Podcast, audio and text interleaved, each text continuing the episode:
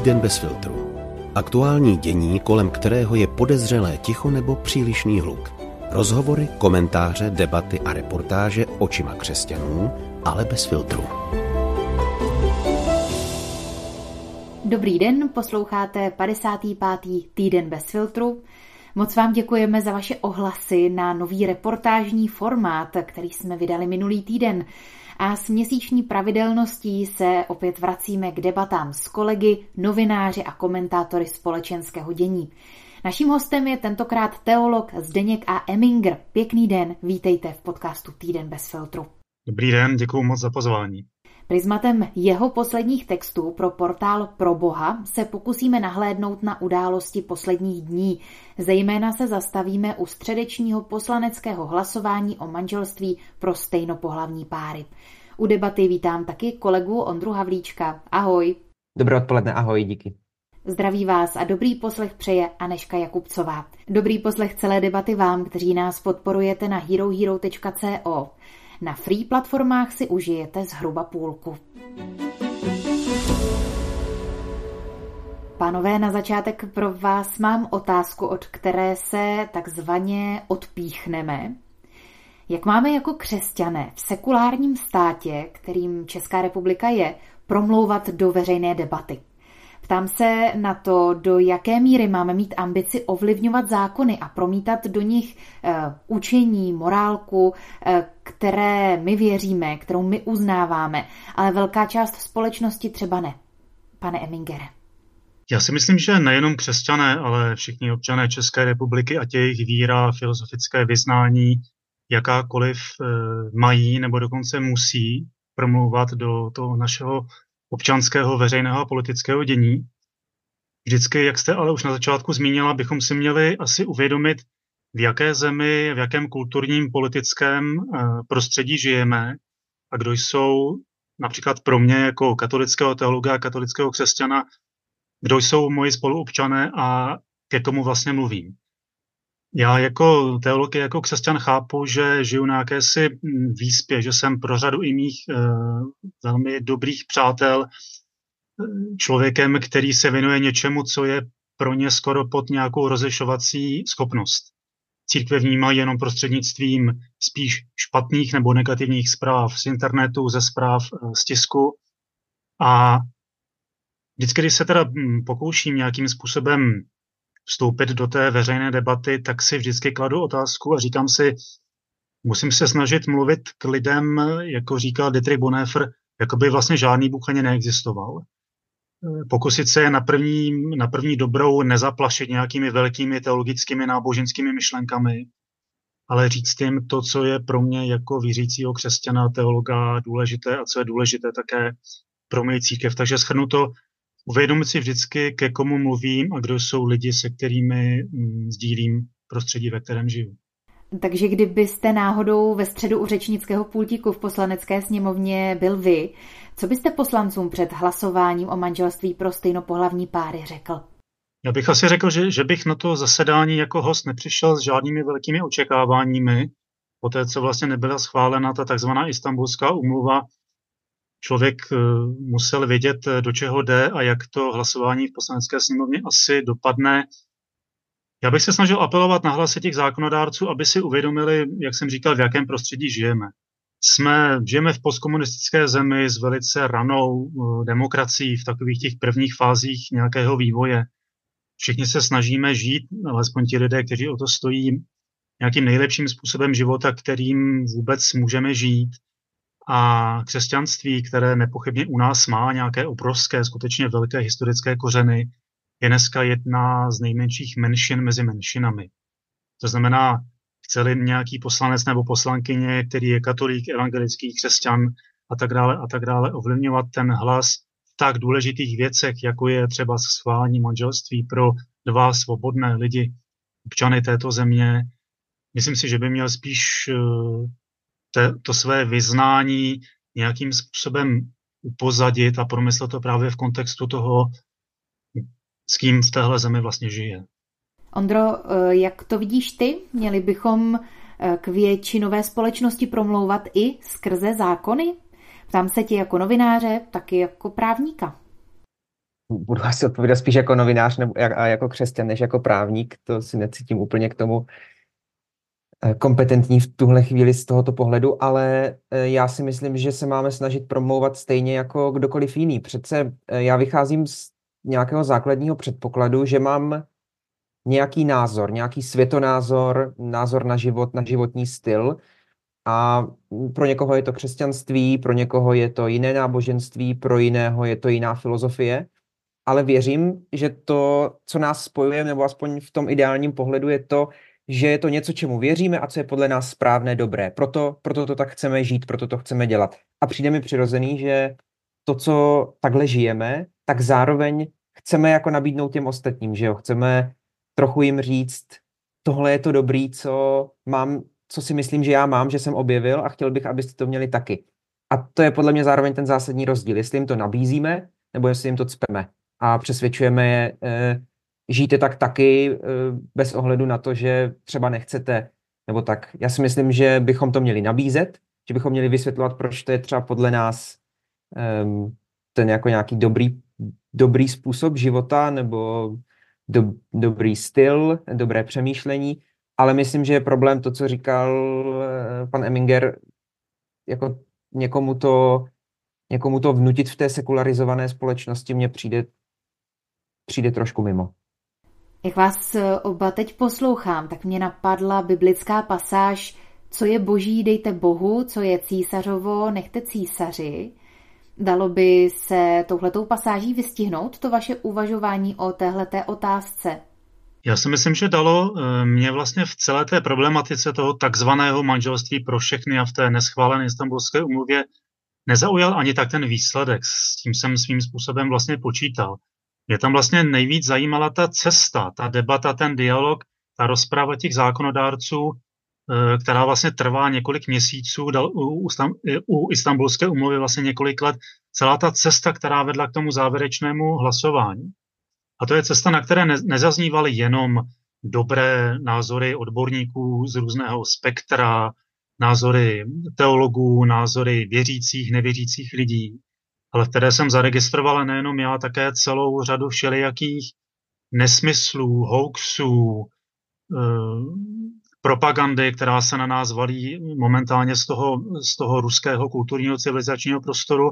Když jsem vlastně ty poslance v té rozpravě, eh, rozpravě poslouchal, tak mě to bylo ještě daleko víc líto, než, než to konečné rozhodnutí.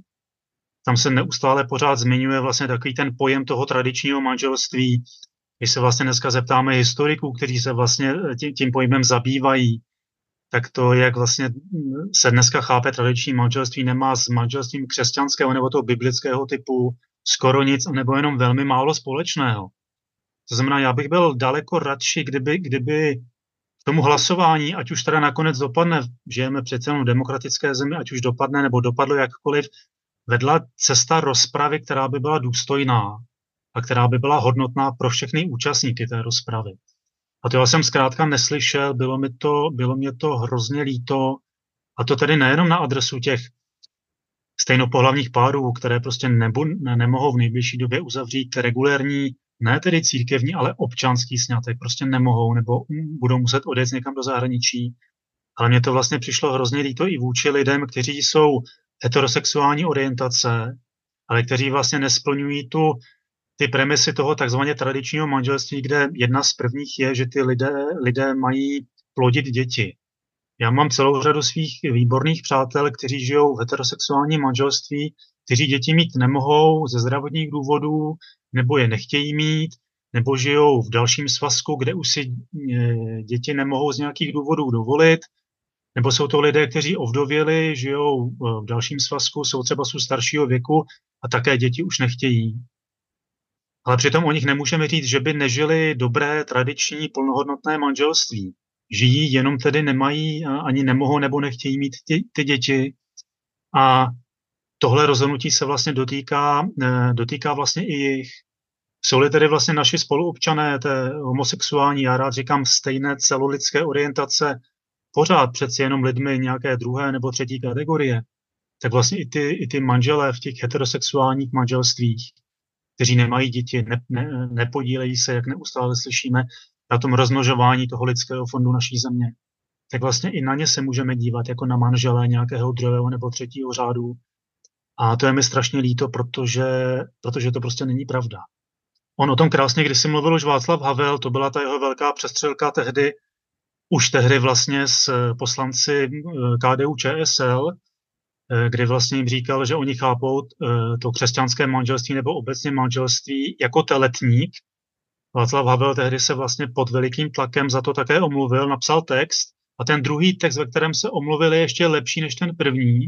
A on tam právě ukazuje na tom, jak vidí i ve svém životě, i ve svém okolí, kolik vlastně lidí žije heterosexuální manželství, které ale není postaveno jenom na tom plození dětí. Jsou to lidé, ale jsou to lidé, kteří mají velmi hluboké intimní duchovní svazky, eh, partnerské přátelství a tak dále a tak dále, což je hodnota pro jakékoliv manželství. Jenom tam zkrátka nejsou ty děti.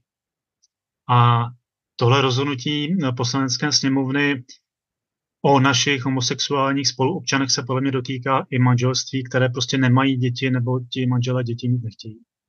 Z mého pohledu jste teď vlastně docela vystihl podstatu jednoho z vašich zmiňovaných textů pro proboha, glosu s názvem Všichni jsme lidé handicapů, všichni bojujeme kde se právě ohrazujete proti hodnocení něčího života, proti vymezování se vůči těm druhým, naopak vyzdvihujete pestrost lidí a jejich názorů, přístupů, osudů. Mm, Ondro, je něco, co tebe v tomhletom textu zaujalo? Mě tam vlastně v jednom z těch vašich textů, eh, ke kterým se tu dnes vztahujeme, eh, vy tam vyjmenováváte i eh, množství svatých, a říkáte, každý byl takový, jeden, jeden byl takový, druhý přece úplně opačný, jeden jedl, jeden, jedl a ho, jeden hodně jedl a hodně pil, druhý se postil, jeden šel do války, druhý byl pacifista.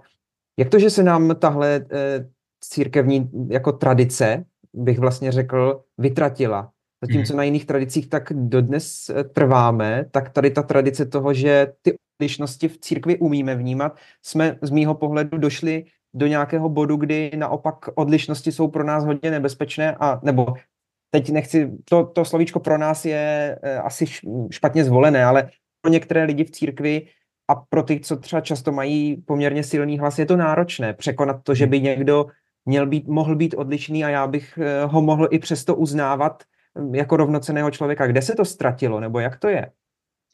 Eh, Děkuji za tu otázku. Já, když jsem to psal, tak jsem, tak jsem si skutečně listoval v těch životopisech svatých. Taky se někdy modlím breviář, kde vlastně eh, lidé, kteří se modlí breviář, eh, přicházejí vlastně do denního kontaktu s těmi svědci, s těmi hodně známými nebo i s těmi svědci, kteří jsou, kteří jsou neznámí. A hrozně mi tam zaujala právě tady ta dichotomie, ty, ty nesmírně odlišné osudy těch lidí. Vy se ptáte, proč to u nás nefunguje?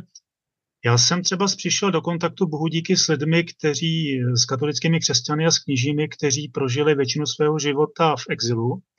Třeba v Itálii měl jsem to štěstí poznat uh, filozofa kněze profesora Karla Vránu, profesora Karla Skalického, Tomáše Špidlíka, Karla Říhu, Jaroslava Polce, lidé, kteří skutečně 40 nebo 50 let žili v centru toho církevního dění uh, v Římě a já jsem vlastně u nich eh, tohle, co říkáte, svým způsobem nikdy nezažil. Oni naopak vlastně ve svých textech a i v těch svých životních osudech a v tom svém díle eh, kladli důraz právě na tu různost, na tu, na tu jednotu v různosti.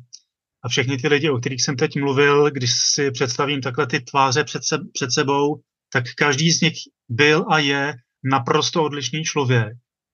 Každý dokázal vytvořit dílo, které i po těch 10, 20, 40 nebo 50 letech přetrvá. Přece jenom řekl bych, že v tom době komunismu před tím rokem 89 církev čelila jednak obrovskému útlaku, jednak měli, měla úplně jiné starosti, musela se vypořádávat s úplně jinými věcmi, žila v diasporách, žila v podzemí. A řekl bych, že neměla tolik času ani možností se vyrovnávat právě s tou pestrostí toho velkého kulturního světa na západě nebo třeba na východě. A potom v roce 1989 při nejmenším na úrovni té nejvyšší katolické hierarchie už potom nebyl žádný velký hlad.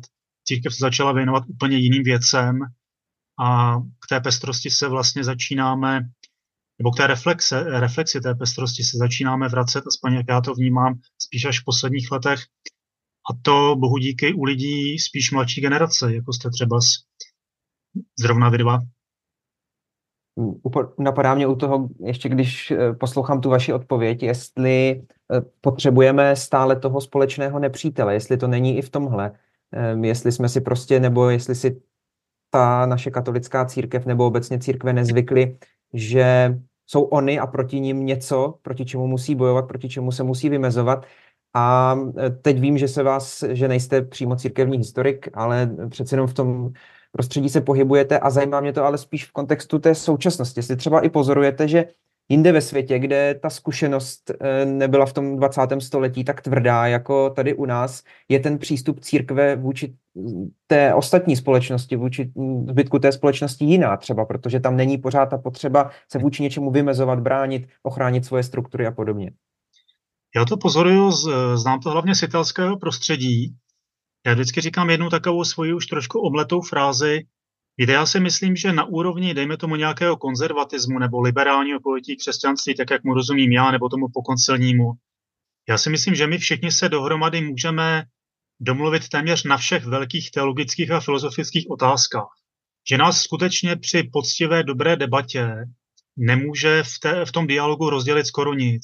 My si všechny ty věci můžeme vyříkat, s nějakými, s nějakými detaily třeba s nemusíme souhlasit, ale obecně ten příkop mezi takzvanými konzervativci a lidmi té pokoncelní orientace podle mě nemusí být tak velký. Co nás na rozdíl od té, od té svobodné části Evropy podle mě eh, z toho vyděluje, jsou věci nějakých našich kulturních preferencí. Ti moji italští přátelé třeba, ať jsou to lajci, ať jsou to teologové, filozofové, ať jsou to, ať jsou to duchovní, Oni prostě ne, oni, oni nikde za svými hranicemi nevidí žádného takového to úhlavního nepřítele. Ani neměli potřebu se, dejme tomu, v těch novodobých dějinách druhé půle 20. století neustále oproti někomu vymezovat, proti někomu se bránit, psát články, pořádat demonstrace a tak dále a tak dále. Možná, že těch 40 let toho komunistického režimu a toho takzvaného socialismu s lidskou tváří nás, nás proměnilo natolik, že opravdu ještě nejsme schopni vidět za našimi hranicemi nebo dokonce tam, kde se ty hranice stýkají, nevidět pořád jenom své nepřátele, ale měli bychom tam vidět naše přátelé, naši bratry, naše v těch pohraničních oblastech dokonce naše, naše příbuzné.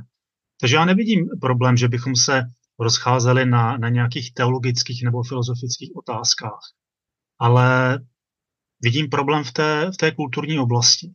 Mluvíte oba o nějaké potřebě nebo nepotřebě se vůči někomu nebo něčemu vymezovat. Mně ještě napadá důležitá otázka strachu. Pro nás, kteří se třeba, řekněme, tolik nebojíme toho, co přinese budoucnost a různé změny světa a žití, je možná těžší pochopit strachy druhých, kteří pak na základě nich staví své názory rádi jim říkáme, aby se nenechali unášet strachem, aby nenechali strach, aby byl jejich nějakým hnacím motorem. Nebyl by ale třeba v tomhle klíč k dialogu, k porozumění, pochopit strach, kořen strachu druhých, nesnižovat ho, nedělat si z něj legraci? Na mě vlastně takové to strašení, co nám ta západní Evropa nebo, nebo země z celého světa udělají, o co přijdeme, co nás to všechno bude stát. Na mě to nedoléhá také, protože já s těmi lidmi eh, z těch zemí, kde je tedy údajně ten, ten morální rozvrat na západě a tak dále a tak dále, vlastně každodenně hovoří. Takže vlastně ta zkušenost těch jakoby úplně normálních lidí, jako jsem já, jako jste vy, jako je pan Havlíček, z toho všedního života ukazuje, že my, Němci, Rakušané, Portugalci, Španělé, kde mimo jiné teda v Portugalsko, Španělsko, Rakousko, Německo je už eh, přijaté to eh, právo stejnopolavního manželství, že vlastně řeší ve svém každodenním životě úplně stejné věci jako my. A ten strach na ně, na ně, na ně prostě tolik nedoléhá. Takže já ten strach jako nemám, ale kdybych ho měl, tak se ve mně vždycky rozpouští tím, že se s těmi lidmi normálně bavím na všední úrovni. Já třeba velice silně vnímám ještě pořád takovou tu velmi silnou jazykovou bariéru mezi námi a tím západním světem, že ty informace, které vlastně k nám přichází, potřebuje celá řada lidí pořád ještě nějakým způsobem přeložené a zreflektované nějakými komentátory. Řada lidí vlastně si není schopná dohledat zdroje, není schopná si poslechnout to, co řekl skutečně někde naživo papež František, co řekl nějaký předseda nějakého dikasteria, co řekl nějaký zajímavý teolog nebo teoložka, co řekl nějaký zajímavý filozof, politik nebo politička v západní Evropě a u těch svých přátel v Evropě i mimo Evropu vidím, že oni vlastně jakoby problémy třeba z té jazykové nebo kulturní bariéry nemají tak veliký. A to třeba krásně vidím na papeži Františkovi, jehož agendu se snažím skutečně každý den sledovat. A když vidím, jak jenom malý srpek toho, co ten, co ten papež eh, František dělá, se, eh, se podaří přetlumočit do toho našeho českého jazykového prostředí, tak vždycky říkám tak trošku někdy v legraci, že ten papež František, o kterém se píše v českých novinách, a ten papež František, který sedí ve Vatikánu v tom domě e, svaté Marty, jsou pravděpodobně úplně dva odlišní lidé. Tak si říkám, jestli právě někdy ty obavy z toho, co takzvaně přijde ze západu, jaké hrůzy se na nás valí, kdo nám přichází rozbít ty rodiny a vzít nám ten náš klid, jestli nepramení právě také z, toho, z té jazykové bariéry, že si prostě nedokážeme naslouchat nejenom tedy těm politikům evropských zemí, ale třeba s lidem, které si i třeba z počas naše, naší dovolené nebo nějakého, nějakého pobytu v zahraničí eh, vezmeme za své kamarády a za své přátelé, budeme jim pokládat eh, důležité otázky a budeme rádi, když na ně dostaneme také dobré odpovědi.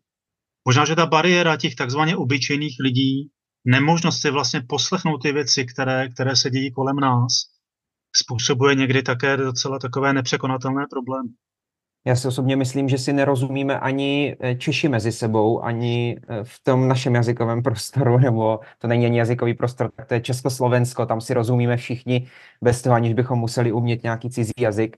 Tak mm, a mám pocit, že ani nemusíme vycházet dál za ty hranice, že to, to neporozumění už je tady. Já, Aneško, možná, když se vrátím k té tvé otázce, tak z mého pohledu v tom prostě selháváme jako, jako jednotlivci. Já si myslím, že to neumíme, nebo aspoň já za sebe můžu říct, že to neumím a mám pocit, že spoustu lidí kolem mě to neumí, že bych spíš naopak na prstech jedné ruky spočítal, kdo umí překlenovat tu propast mezi eh, tu, která se táhne napříč těmi církvemi a napříč tou společností, jako mezi nějakým třeba progresivním liberálním táborem a nějakým konzervativnějším um, a, a normálně spolu mluvit. A ne, nebýt, nebýt jenom ten jako ledoborec, který razí tu svoji, ten svůj proud, buď ten konzervativní, nebo ten progresivní, anebo je nějak mimo a moc ho to nezajímá, nebo třeba zajímá, ale nevyhraňuje se, ale jako kdo by uměl mluvit, ať už by byl z jednoho nebo z druhého tábora a férově přijít zatím, zatím z toho druhého a férově si s ním bavit, se s ním bavit, opravdu ho poslouchat a opravdu vést tu diskuzi, o které před chvilkou eh, mluvil Zdeněk Eminger. Jo, jako mm, ta, ta diskuze, já si myslím, že ji prostě neumím. Třeba já za sebe to takhle můžu říct. Se mi podaří velmi výjimečně. Cíleně ji nedělám a myslím si, že je to i chyba ta, že se to neučíme. Že se to neučíme. Eh, jedna věc je jako, že nás to neučí stát eh, ve školách, nebo aspoň mě to třeba, mám pocit, moc nikde neučil. Ehm, a druhá věc je ale, že si myslím, že tohle by mohla být třeba jako výsada nás, nás křesťanů, že tohle uč, umíme z těch církví Tohle si myslím, že bychom se mohli v církvi velmi dobře naučit. Vést tu, vést tu diskuzi, protože kostel, jak se dneska někdy říká, je poslední místo, eh, kde se sejde popelář eh, s primářem, že jo, nebo uklízečka, uklízečka se soudcem. To je mm, prostě jedno z posledních míst, kde se, ta, eh, kde se opravdu ti lidi spolu jsou, nejen, že jsou vedle sebe třeba na tribuně na fotbale, ale jsou spolu v tom kostele a potom se třeba potkají v té farní kavárně nebo na té pouti. A tam si myslím, že bychom těch církvích mohli mít jako velkou výsadu, že se tohle učíme, tohle umíme a přenášíme to dál a tím vlastně odstraňujeme ten problém. Je to možná idealistická vize, ale říkám si, že bychom se o to měli snažit, ale nevím úplně jak na to a myslím si, že by k tomu byly potřeba i jako systematické nástroje, nejen, že se budeme snažit každý sám za sebe, ale že k tomu i v církvích zaujmeme nějaké konkrétní postupy, že to zave... Třeba že uh, využijeme to, co jsme se naučili při té, tom synodálním procesu co si teďka opakují ty diecéze teďka v tom, v tom druhém kole těch uh, di, diecezních, ne, v těch uh, skupinek diskuzních. Takže kdybychom si tohle odnesli dál a opravdu to bylo, že spravidelně tohle děláme, tak si myslím, že nám to může hodně pomoct.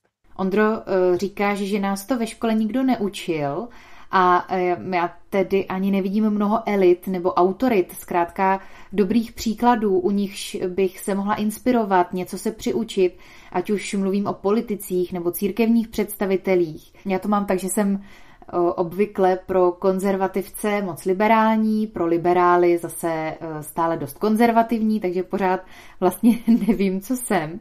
Ale když zůstaneme u téhleté škály a když se odrazíme od toho, že oba ty póly e, jsou relevantní, mají své místo ve veřejné debatě, jak se pozná zdravý konzervatismus od toho pseudokonzervatismu, o kterém taky Zdeňku Emingere píšete v textu Když člověk válcuje Boha? Pro mě je vždycky otázka, čeho se ten konzervatismus má týkat a jaký je referenční bod. Je to konzervatismus nějaký hodnot? Doposlouchali jste volně dostupnou část debaty s teologem Zdeňkem a Emingerem. Celá diskuze je k dispozici na herohero.co lomeno bez filtru bonusy. Všechny možnosti podpory najdete na webu bezfiltrupodcast.cz v sekci Podpořte nás. Děkujeme. Bez filtru O zásadních věcech otevřeně a bez předsudků. Najdete nás v podcastových aplikacích na Facebooku, Twitteru a Instagramu bez filtru pomlčka podcast. Chcete nás podpořit? Info na webu bezfiltrupodcast.cz